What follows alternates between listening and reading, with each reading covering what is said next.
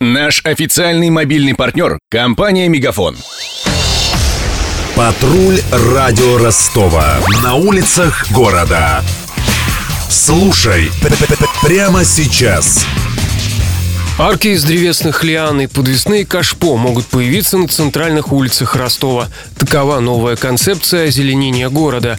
Чиновникам ее представили специалисты ботанического сада. Внимательно изучила и представила, как улицы Ростова превратятся в зеленый оазис, патрульное радио Ростова Мария Погребняк. Экологи предлагают властям поставить больше кадок с деревьями, к лавочкам прикрепить плетеный лианами навес, а к фасадам кашпо. Высаживать советуют декоративные кустарники, например, можжевельник. Также рекомендуют разбить клумбы с шалфеем и лавандой. Цветы освежат воздух в жару.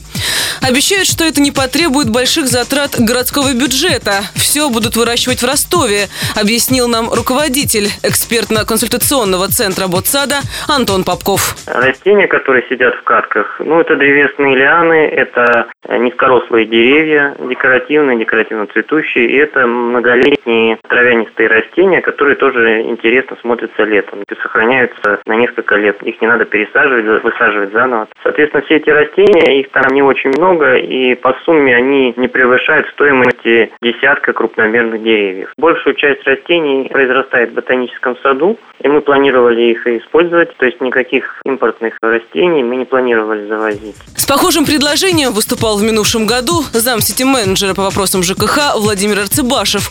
Он объяснял, что зачастую посадить деревья традиционным способом невозможно, мешают подземные коммуникации. По словам Арцебашева, Ростов самый компактный из российских городов-миллионников, и подвесные кашпо – единственный способ сделать мегаполис зеленым. Проблема заключается в том, что наш город из городов-миллионников самый маленький по площади. И поэтому практически нет мест для дальнейшего развития озеленения. Поэтому если сейчас мы в центре города будем убирать одноэтажную застройку, строить уже высотную застройку, появятся территории, э, те, на которых можно э, сегодня сажать озеленение.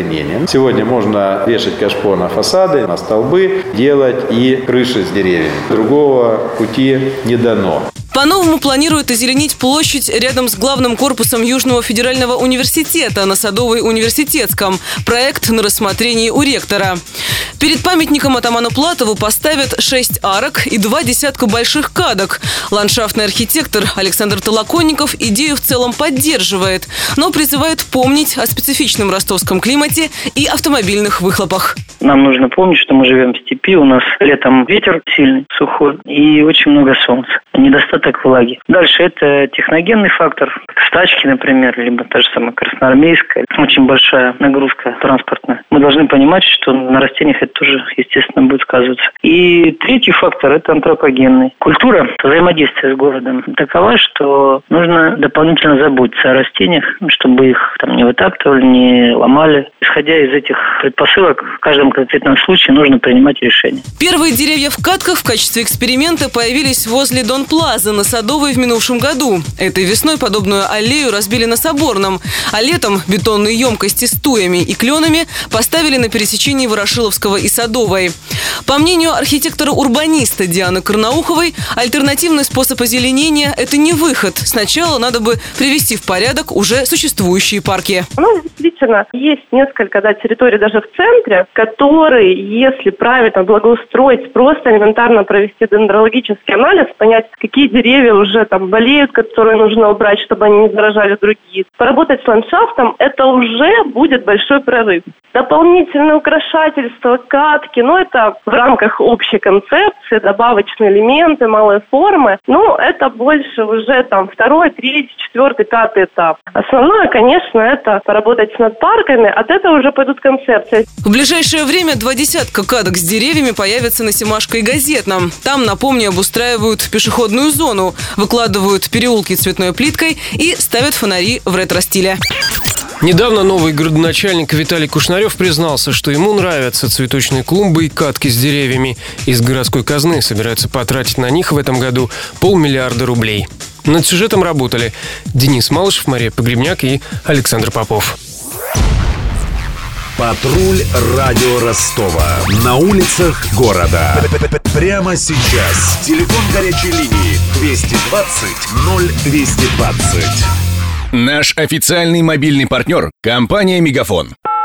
Сегодня вы не ответили на три сделки и пропустили 6 входящих клиентов. Пожалуйста, оставайтесь на связи, даже если вы покинули офис и даже если у вас нет офиса. Не упускайте свои бизнес-возможности. Подключите услугу «Виртуальная АТС» и получайте прибыль с каждым входящим. Мегафон. Бизнес по-настоящему. Подробнее на b2b.мегафон.ру